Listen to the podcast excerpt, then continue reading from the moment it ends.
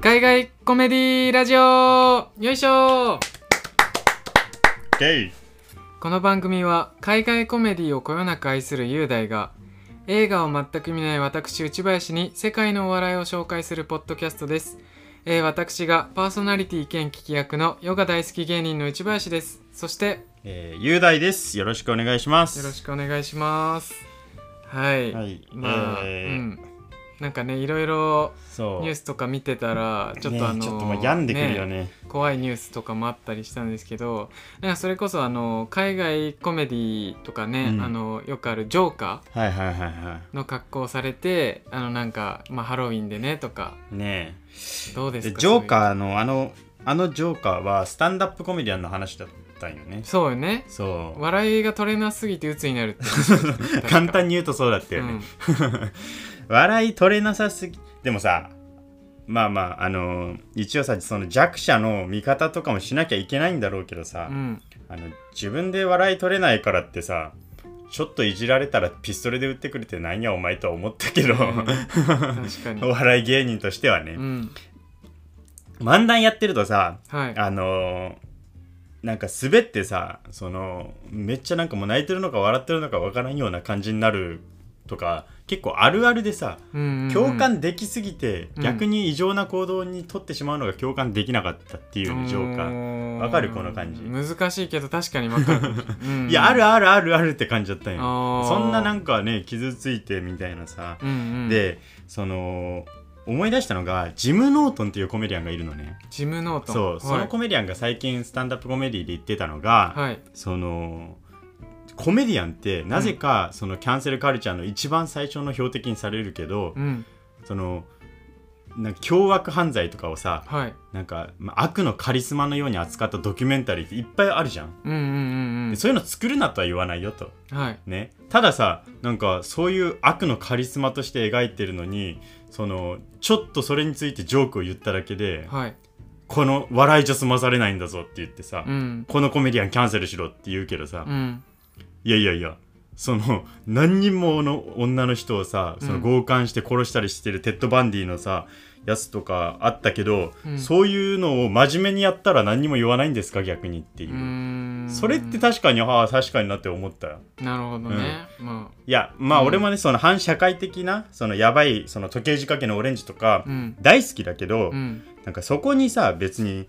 感情移入するしないのあれは置いといて、うんそのなんでなんかコメディアンだけこんなに最近言われるようになったのかなっていうかそうーんの笑いにするのってそんなに悪なのかなってなんかそのデーブ・シャペルの最近のキャンセルのやつもそう思うし、はいはいなぜかうん一番最初の標的にされるよねあーまあ 標的にしやすい笑いじゃ済まされないんだぞって言うけどさコメディアンのジョークで凶悪犯罪が起こることってある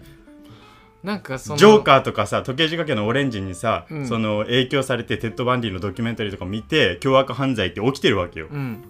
それに比べてさこのジョーク面白いから俺もやってやろうっていうやつって出てきてないじゃん、うんうんなのになぜかコメディアンがさ一番最初の標的にされるのってちょっとそれはどうかなって思わないまあなんか嫉妬とかまああるかもしれないしあーまあコメディアンに対して、まあねかっこいいしパンチアップパンチダウンって言われるけど、うんまあ難しいそう問題ですよねそうそうそうそこはう、んでまあジョーカーはもっとなんていうのかなそのあとジョーカーはもっともっと弱者のやつの話だから、うんその言い訳として使うなよって犯人には言いたいよお前ジョーカーじゃないからっていう、うんそうか そううんまあまあそんな暗い話してもね、しょうがないから、はいうんまあ、海外コメディを扱う番組として一応触れとかなきゃねあそういう変だな心意気変だな心意気、ね、あとさちょっと明るい話で言うとさ、はいあのーペイパルうんであの募金を募ったじゃん前回、はいはいはいはい早速来たんでしょそうそうそう来ましたびっくりじゃないびっくりするね本当に ねえ来るのって感じじゃない、うんうんうん本当になんかいびっくりした本当にいやいやむし内ろ林君が管理してるからさ、うん俺は内林君に LINE で教えてもらったんだけどさ、むしろね嘘かと思もっっとたもんもっと早くやっとけばも っといやで早く当もさたっこれさ、うん今まで無料でやってたからさ好きかって言えたんようんお金が入った瞬間にこれ責任が伴ってきいやいてや別にあれですからねボ ラン募募金みたいだけどなもん募ですから金だけどさちゃんと正式にもらってるわけじゃない0円でやってますとは言えなくなったじゃん、ああ まあまあ気持ち的には、ね、そうそうそうそう、うんあてか募金してくれた人本当ありがとうございますありがとうございます本当にありがとうございます、もうあと聞いてる人もねぜひペイパルで、はいはい、もういいなって思ったらねちょっと気でも軽に気軽に気軽に本当1円からはい募金してくださいお願いしますということで、うん今回は、えー紹介するコメディアン、はいえーこのラジオでは毎回コメディアンを一人とコメディアンが携わってる映画とかドラマを紹介してるんだけど、はいえー今回は、えーパットン・オズワルトほっていうコメディアンスタンダップコメディアンうはいはいと、レミーの美味しいレストランを紹介しますはい レミの美味しいレストラン かレミーの美味しいレストランはさ、うんまずさピクサーだしコメディっていうよりって感じだしさ、うんはいあのみんな知っとるわっていうねうん紹介しなくてもって思うかもしれんけどちょっとレミの美味しいレストランを紹介する理由も含めて、はいちょっと後にレミの美味しいレストランを紹介するとしてはいまずパットン・オズワルトからちょっとキャリアをね紹介したいんだけど、はいあのパットン・オズワルトは、えー1969年生まれの52歳うんでスタンダップコメディアンなのねはいで白人のねぽっちゃりした優しい感じのおじさんもうめっちゃ優しそうなおじさんの顔してるんだけうどんうんぽっちゃり体型うんのはいでめちゃくちゃ人気あるいまだに現役バリバリうーでんなんだけどこの人バージニア州出身のはいあのね超オタクコメディアンなのあギークなそう感オタじのク系コメディアンはいはいあのアメコミ大好きうーんでコミコンとかにもめっちゃ顔出してるのこの人あそうなんですそねうそうそううそうそうそうそう、えーで今でこそさ、はいオタクって当たり前のようになんか社会的さ地位ってあるけどさ、うんこの人69年生まれでうん始めた年って90年代ぐらいなんだけうんうど、んうんその時ってものすごく強いコメディが求められてたのね、うんうんでまずオタクっていうのが面白いやつがいるわけないっていうネクラなやつらに、にあそういうイメージだったんそうですそうねそうそうそうそうはいそう、だからそれを覆した第一人者と言ってもいいんだよあーそう考えたらすごくないすごいですねパッドン・オズワルドめちゃくちゃ偉大なのだからうんオタクのスーパースターと思ってもらったり、なんかあの、うん40歳の童貞男の時もねなんか結構オタク系のあそうそうそうそそうう話で話だったじゃん、うんで面白くないやつだったじゃんそうそうそうそうやっぱり、うん、でょしょで基本的にあのイメージだとあんな感じなんよ面白いこと言わないし、はいはいあの人とのそのコミュニケーションも苦手みたいうな、んだから面白いやつが出てきたオタクでうんで90年代よめちゃくちゃ早くて、うんうんで今もバリバリでやってるんだけうど、んえっとね、この人は、あのーなんて言ったらいいのかな、この人のジョークスタイルは、俺めちゃくちゃ好きなんだけど、はいあの、逆を取ったっていうか、90年代のそのマッチョイズムがめちゃくちゃ流行った、うんあの、スタンダップコメディアンも強かった時代。うんうんとにかく罵倒とかも含めて、言葉遣いとかも含めて強かった時代に、うんうんこの人は、あの、そういう強い男っていうのを皮肉るような立場のコメディができたの。うんあなるほどね逆手に取ったうそうオタクっていう立場を見事に利用したっていうか、そこが強みで、はいだからまあ草食系男子ってなんか今のなんか言葉としてちょっと合わないかもしれんけど、うんまあなんかそういう人たちとかその強いコメディとかがちょっと引いちゃうなって人たちの人気をガッて集めて売れたの、実際そういう人のあうのん人口というか多いんで、ね本当は多いはずなたんだだそういう人の声が、んそうそうそうそうそうかき消されてるだけでそうそうそうそだうからね需要はめっちゃあるっていう、で今でこそ普通なんだけど、うん、この人はその当時だからめちゃくちゃ早かったうのんにうんうんうんオタクが認められるための一歩と言ってもいいぐらいのこの人の功績って言ったらうんではい俺ジョークがいっぱい好きなのがあるからうんちょっとジョークを先に紹介したいんだけど、はいあのねそのさすがオタクって感じでそうんのうん映画ネタとかもいっぱいあるんよね、うーんで映画を交えてその男性性の批判みたいなのをしてるんでほうちょっとそのジョークなんだけど、はいあのみんなが好きな映画の共通点が1個あったってうん調べたら、うんうん監督が男でうん編集してる人が女の人なんだってうんおう「スター・ウォーズ」もそうなのあそうかそうで「ジョーズ」もそううんでパルプフィクションとかグッドフェローズとかタクシードライバーもうありとあらゆる傑作ってうん男の偉大な監督と言われてるやつらがやってはい女の人が編集してると、へえつまり映画は名作って実は女が作ってたんだぞ、あうーんなるほど編集をそう男っぽくない俺はあらゆる映像を撮りまくったぞーってうんうんうん適当にブワーって俺は偉大な作品撮ってるんだーイエ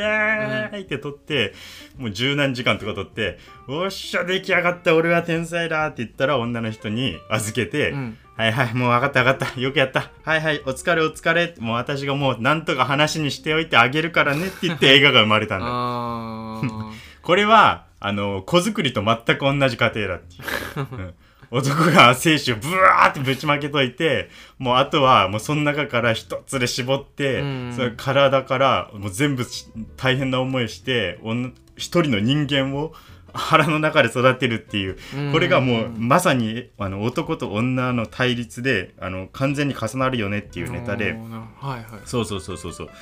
であのーパットン・オズワルドももうおっさんだから、はいうんそのついていけんとそのいろんな言葉がうんこう出てきてうんうんうんウォークカルチャーで前使ってた普通に使ってた言葉が今は差別用語になるみたいな、ももうついていけないとほらだから日本で言うとさオカマタレントとかさ、はいお姉タレントとか言ってたけど今多分使ったらちょっと怪しくなってくるじゃんまあそうですね難でしょしいですね今はだだからもうそれについていけんと俺は、うんでもその言ってる言葉遣いってそんな重要かと実うー際ん内容の方が大事じゃないかっていう話になって、 はいじゃあ今から2人の男を紹介すると、はい、ね、で2人の男のうちどっちが善人か当ててみてくれって言って、はいじゃあまず1人目はこんな感じだうん私は標準的な異性愛者でうん他人を尊重しております、はいもちろん LGBTQ やパンセクシャルを含めてただ異性愛者の行為は生物学的義務であり種の繁栄のために最優先事項だと考えておりまうす、んこれが1人目だと、うんうんじゃあ2人目こんな感じのやつだは知らねえよおいオカマ同士が結婚したきゃ勝手にすりゃいいだ ろ俺とお前に何の関係があんだよそんなの勝手にやらせろよそんなやつえ男があそこ切り落としたらもうそれ女でいいじゃねえかよ俺に関係ねえよお前そんなの知らか知らねえよお前勝手にしろ勝手にしろお前言葉遣いが女ねか男かとかどうでもいいんだよこれどっちが善人だ2番目だぞっていうあ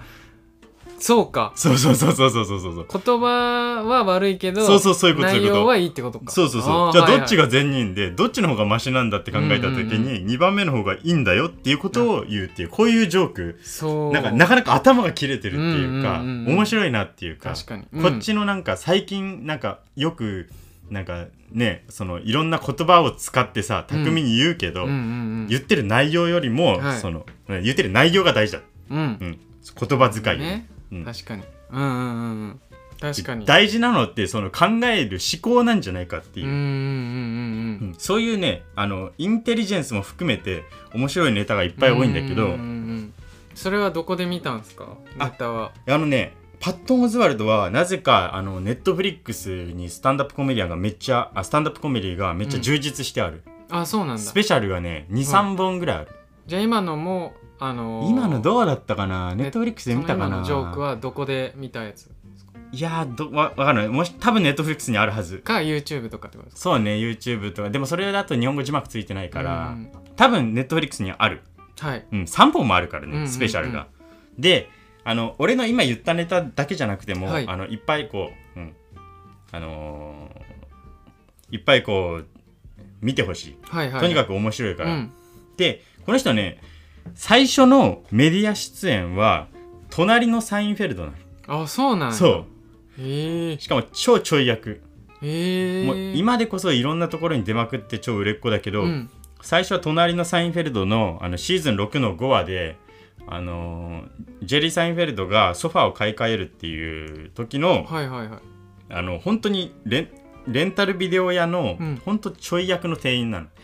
あそっからそっからのス始タートまったスターそうトでそのレンタルビデオショップの店員もまあなんていうのかなオタクキャスティングようんね要するにオタクっぽいっていう感じで、うんうんうんちょっと太っちょでみたいな、でその後もうめちゃくちゃいっぱいいい映画に出まくってんのようーんもうポール・トーマス・アンダーソンのあのマグノリアとか、はいあのコメディだけどズーランダーとかライフとかベン・スティラーの作う品ーんすごいねそうあとヤングアダルトではあのシャーリーズ・セロンと、うんあのーなんていうのかな冴えない男の代役として、うんうんううんんなんか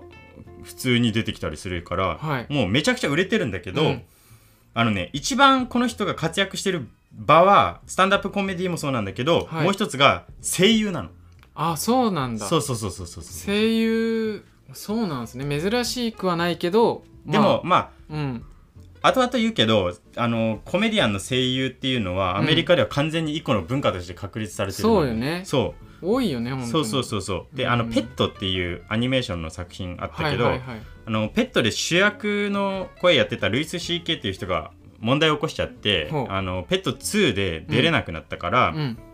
ペット2の代役で主役主役の代役よすごく ね、うんでパット・オズワルドパッて入って完璧にこなすみたいうな、んそのぐらい上手い人なのなんかそのうんコメディアンの声優、コメディアンが声優やる時ってうん声とか変えるんですかね、いやその役によってそれとももうもろまんまみたいな基本ねその人のまんまっていうかあ逆にキャスティングするときにーうんこの感じだったらこいつがいいっていうあー方そうのかキャスティングで撮ってるの確かになんか日本の声優さんとかだったら本当いろんな声そうそうそうそう使いそ分うけて声優のプロがまあ、ねアメリカにももちろんいるんだけど山寺さんとかすそごういそうそうそうそうそうそうじゃなくてあのーアメリカではその面白い役ができる人をあ会ったコメディィアンから探して連れてくるっていうのがあって、うんうんうんでそれの走りがアラジンなのアラジンアラジンの声優誰だっけアラジンのあのジーニーっていうはいランプの魔人、はいあれの声優をやってたのが、うん我らがロビン・ウィリアムズあそうなんだそうでロビン・ウィリアムズうんうんがうん声優やったことで、その映画的なそのもう歴史が変わったのうーんもうそのジーニーだってアラジンの話なのに、うんあのシュワルツェネッカーのモノマネとかしてたからねジーニーでああそうなんそうだそうそうそうそあうそうーその当ロビ時ンウィリアムズのがするからロビン・ウィリアムズがするからああなるほどそねその当時のもういろんな有名人のモノマネとかを全然関係ない文脈で入れたりとかしたんだけど、うんそれが面白すぎるってなって、うんアラジン以降をそのししなんていうのかなコメディアン面白いコメディアンを、その役に合った人から探してくるっていうじゃあ昔のアラジンは全部ロビン・ウィリアムズがやってるってことそうそうそうあジーニーねそうなんやへえあのアニメ版ねアニメ版、アニメ版でイヤーゴっていうオウムのやつがおるんだけど、はいそいつはギルバート・ゴッドフリードっていうコメディアンがやってるのうねーんだからそこでもうアラジンで一気にその文化が変わったのバンおーそっからそのコメディアンが呼ばれるようになったんだけどはいそれの一個として声優として活躍してるのがパットン・オズワルドうんでパットン・オズワルドがその大抜擢された作品なのあそれまで声優やってなかったパットン・オズワルドがなんといきなりピクサーの主役の声をやったのが今回紹介するレミーの美味しいレストランなんですなるほどじゃあちょっとあらすじだけお願いします、はい、えー2007年に公開されたピクサーアニメーションの映画、えー料理が得意なネズミのレミーは一流レストランのシェフになることを夢見ていた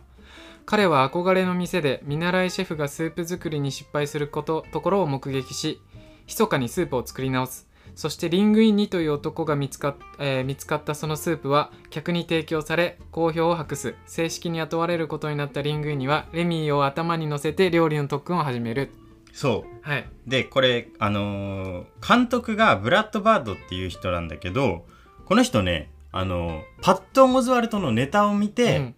レミーの役にパットン・オズワルドを当てたあ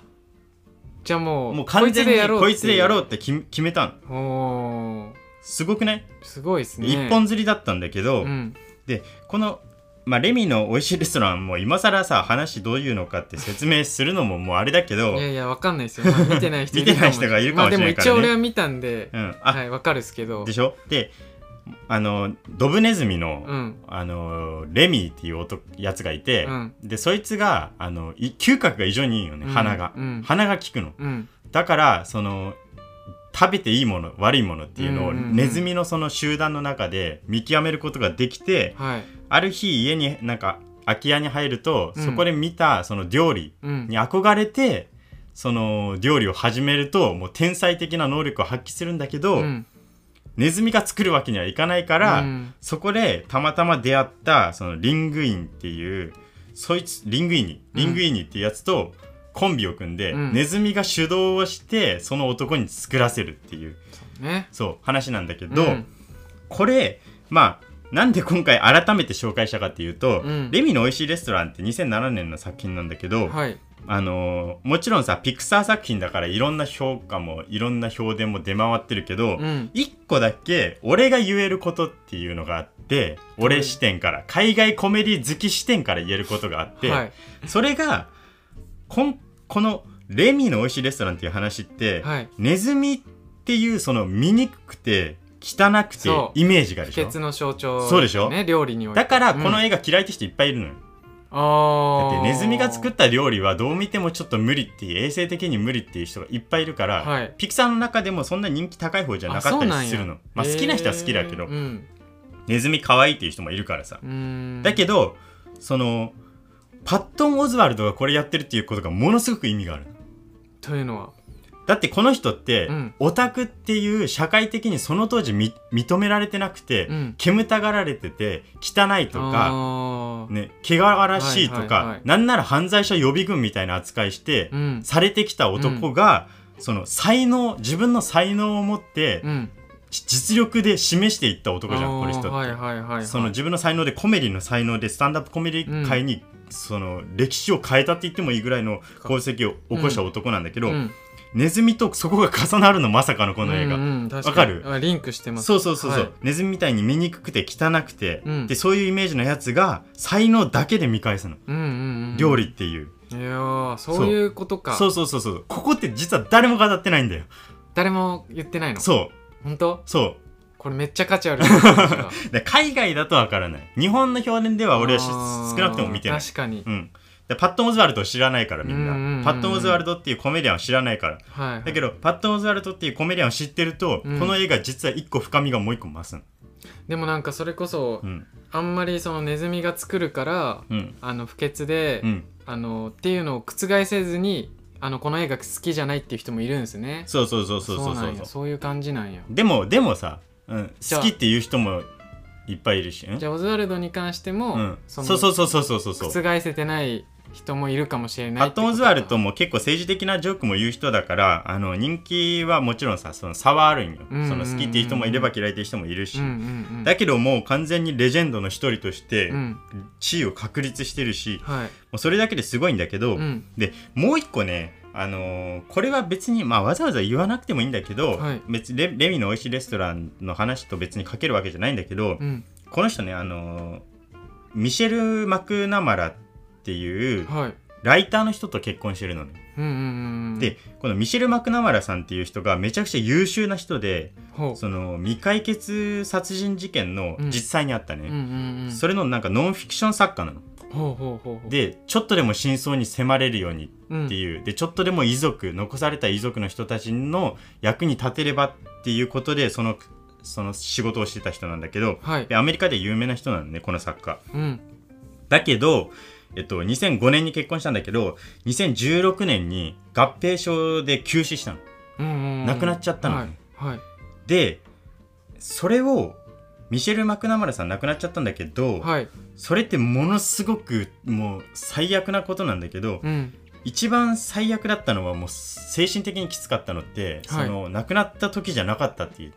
うんそれは人生で2番目にきつかったことだってうんうんで一番きつかったのはその次の日にミシェル・マクナマラさんとの間に一人の娘がいるんだけどはい娘に亡くなったことを伝えなきゃいけない、うんお母さんがはい目の前で娘をの人生を終わらせるようなことを言わなきゃいけない、はいそれがもう本当に一番きつかったって言って、うんうんうんでこれびっくりすることに、はいこれをスタンダップコメディで喋ってんのこの人うん実際にあった、えーこんな辛いことをよ、うんうんうんでしかも笑いに変えてんのえーすげえちょっとぜひ見てほしい。えっとね、パットン・オズワルドのはい「この世はカオス」っていうネットフリックスのスタンダップコメディスペシャルでうん1時間ぐらいあるんだけど、はい本当にこのもう人生の一番最悪な話をちゃんと笑いに変えてるうーんそれはもうすごすぎますねそうだだから自分の中にあるものをちゃんと前に出せる人なのねうんうんうんうんそのオタクの話もそうだけどそういうのをいちいちそう包み隠さずに、うんうんうんうんうんそうで本当にこのねスタンダップコメディは大傑作だからぜひ見てほしいし、うんで悲しいことなんだけどレミの美味しいレストランは奥さんが亡くなるよりも前の映画なんだけどはいそのレミの美味しいレストランのレミと相棒を組むそのリングイニっていう男は、はいはいあの母親を亡くしてるんだよね、あー直前にそうかそう、んだからその大切な人を失った人を頑張って救おうとしてる話でもあるから、うんこの映画って実はパット・オズワルドのキャリアを知ってれば知ってるほど味わいがどんどん深くなっていくんようね。ーんそうその見方は多分日本ではほぼいないぐらいの絶対いない俺もう断言するもん見たことないもん絶対ね いや分からんけど、うんだからちょっとうんぜひ見てください、はいであのスタンダップコメディでそのこの世はカオスの締めでねはいあのいつもそのミシェル・マクナマラさんうん奥さんのね、うん人がその本とかでも毎回書いてたしはいあの口癖にしてた言葉があって、うんそれで最後締めてるなんていうそう最後の言葉が「はい It's chaos be kind」っていうカオスな時こそ人に優しくっていう言葉で締めてる、めそうだから本当なんかその言葉って本当今はねちょっといろいろほらもう嫌な事件とかさ、うんうんうんもう選挙がわーっとかなったりしてるところだで、うんうんカオスな世の中だからこそちょっと人に優しくっていうことでなるほど今回パットン・オズワルトを紹介した次第でございます。はいありがとうございますなんか僕的にはですねまああのレミの美味しいレストラン知ってたんですけどそまあもちろん普通に見て楽しいなってそういうとこよもろちだろったんねんピクサーだから、はね、もちろんそうなんですけど、そのね声優さんのうんそうそうそうそうがそういう感じでキ実はャねスティングされるっていうのを知らなかったから、うんうんそれはもうだいぶ違うなっていうことそでう知ってたらぜひ見直してほしい。ねうんううんんうんであのー全然関係ないけど、まあ、関係あるけど、うんピクサーとかディズニーの、あのーなんていうのかなコメディのレベルはめっちゃ高いあそうなんそうそうそうそうそうそううんやっぱそのプロがプロを雇ってるのそこのジョークライターって言って、うんそのジョークシーンだけ書かせたりしてるあかあそうらかそうそうそうそうそうそううんだから実はねあのめちゃくちゃレベル高いから、うんそういうのもそのコメディとかもそのコメディ差別をしないようにうんうんプロが作ってるからとか、うんいやこれは子供向けだからとかじゃなくて、うんいろんなとそうねころを紹介していきたいと思います、これからも。うんはいありがとうございますははいい、えーこのラジオを iTunes や Spotify で聞いてくださっている方はぜひ気軽にフォローやレビューお願いしますこのラジオの説明欄にお互いの Twitter と Instagram の URL を貼っているのでぜひフォローお願いします、えーまたあと PayPal でねえー、来た金金金金ペイパルせっでかくいい話したのリンクを貼っているの であのぜひあの気軽に募金募金募金お願いしますぜひぜひ毎週あげる予定なのでまたぜひ聞いてくださいはいということでございまして今回の海外コメディラジオは以上となりますありがとうございましたありがとうございました。